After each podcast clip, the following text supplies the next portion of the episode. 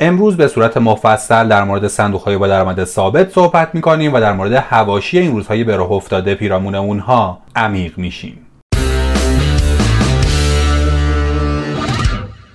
قسمت 410 همه پادکست بورس پلاس رو تو روز چهارشنبه 29 دی ماه 1400 مهمان شماییم.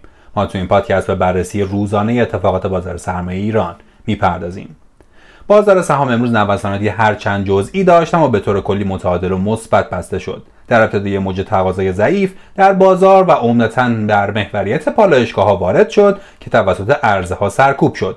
اما در ادامه تقاضای به نسبتا قوی تری به خصوص در بعضی گروه ها مثل پالایشگاه ها پتروشیمی ها و معدنی ها در بازار دیده شد. خودروسازان و بانک ها و تعداد زیادی از نمادهای کوچکتر هم تا حد زیادی به رنگ سبز در اومدن در این بین نکته منفی معاملات امروز تداوم خروج نقدینگی حقیقی ها کاهش ارزش معاملات و مثبت شدن تراز درآمد ثابت ها بود.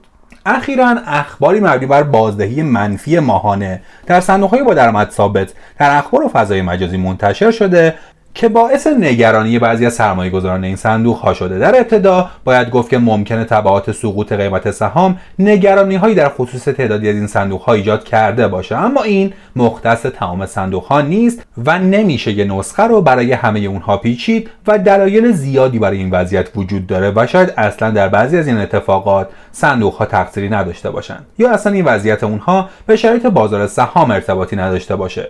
همونطور که می‌دونین صندوق های با درآمد ثابت سقف 15 درصدی در سرمایه گذاری در سهام دارند صندوق هایی که سقف 15 درصدی سهام رعایت کردن و از اون فراتر نرفتن از گزنده کاهش ارزش دارایی ها دور موندن. خصوصا صندوق های ذخایر کافی اخذ کردن.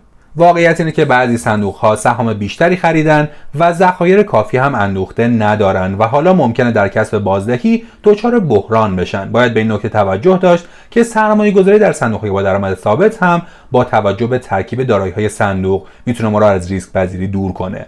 عدم آگاهی سرمایه گذاران این صندوق ها از این سازوکار باعث میشه تا سرمایه خودشون رو در صندوقی که موارد انضباطی رو رعایت نمی‌کنن وارد کنن و متحمل زیان بشن. چرا که سرمایه گذاری در این صندوق ها هم حداقل ریسک هایی داره؟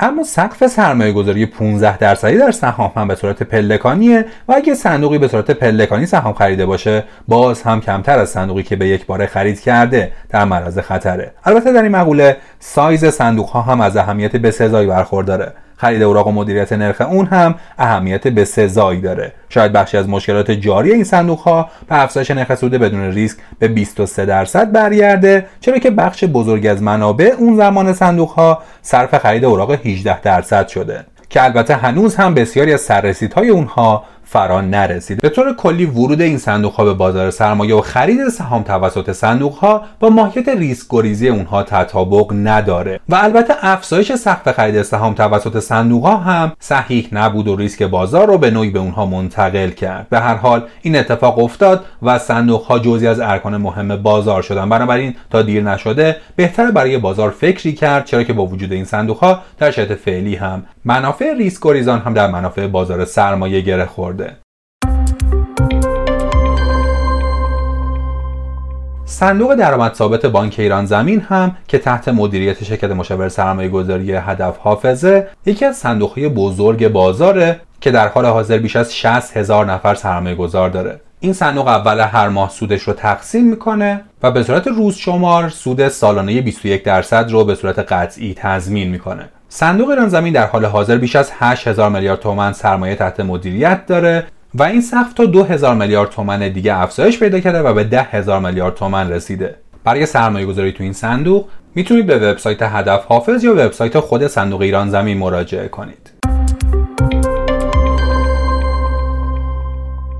اما برگردیم به بازار. خوشبختانه روی حمایتی سهام امروز کارساز شد و بسیاری از شاخص ها و قیمت ها با افزایش تقاضا مواجه شدند و بازار متعادل شد. این داستان امیدها را نسبت به هفته آینده افزایش داد. شاید بشه رشد خوب قیمت نفت رو ناجی بازار دونست که در وهله اول خودش رو در معاملات مثبت پالایشگاهان نشون داد. اما به نظر می‌رسه شایعاتی که در خصوص انتشار نه های قوی اونها منتشر شده هم نقش بیشتری در این سیل تقاضا داشته باشه. بر اساس اطلاعات منتشر شده از نشریه Platts crack spread پالایشگاه ها در سه ماهه سوم سال جاری رشد خوبی داشته. شاخص crack در ابتدای امسال 6 ممیز دو بود و در ماهای اخیر با افزایش زیادی همراه شد و حتی در اوایل آبان ماه به بالای 16 هم رسید. حالا این شاخص در محدوده 14 قرار داره. شایعاتی از سود 200 تومانی شبریز و 40 تومانی شبندر در فصل پاییز به گوش می‌رسه. صنعت پالایشگاهی تقسیم سود بالایی داره که به نظر می‌رسه جذابیت زیادی برای سرمایه گذاران داشته باشه. میانگین پی به ای این صنعت هم پایینه و توجیه کننده ورود پول. از طرف این صنعت از گزند افزایش نرخ سوخت هم در امانه چرا که اصولا مکانیزم حق العمل کاری داره و حاشیه سود اونها هم تعریف شده است. البته این معنای عدم نوسان سود در این شرکت ها نیست و این صنعت هم مثل پتروشیمی ها حاشیه زیادی داره. اما در حال حاضر از این حاشیه ها در امانند به هر حال این اتفاقات و شایعات باعث شده تا نمادهای پالایشی به صورت دست جمعی به صفحه خرید برسند جو مثبت حاصله به سرعت به سایر نمادها و گروه ها سرایت کرده و از طرفی میر کاظمی رئیس سازمان برنامه و بودجه در توییتی اعلام کرده. سازمان برنامه و بودجه بر اجرای مصوبه دهبندی ستاد اقتصادی دولت برای حمایت از بورس تاکید دارد. دولت علاوه بر برداشتن های عملی به حل ریشه مشکلات بازار سرمایه کمک خواهد کرد.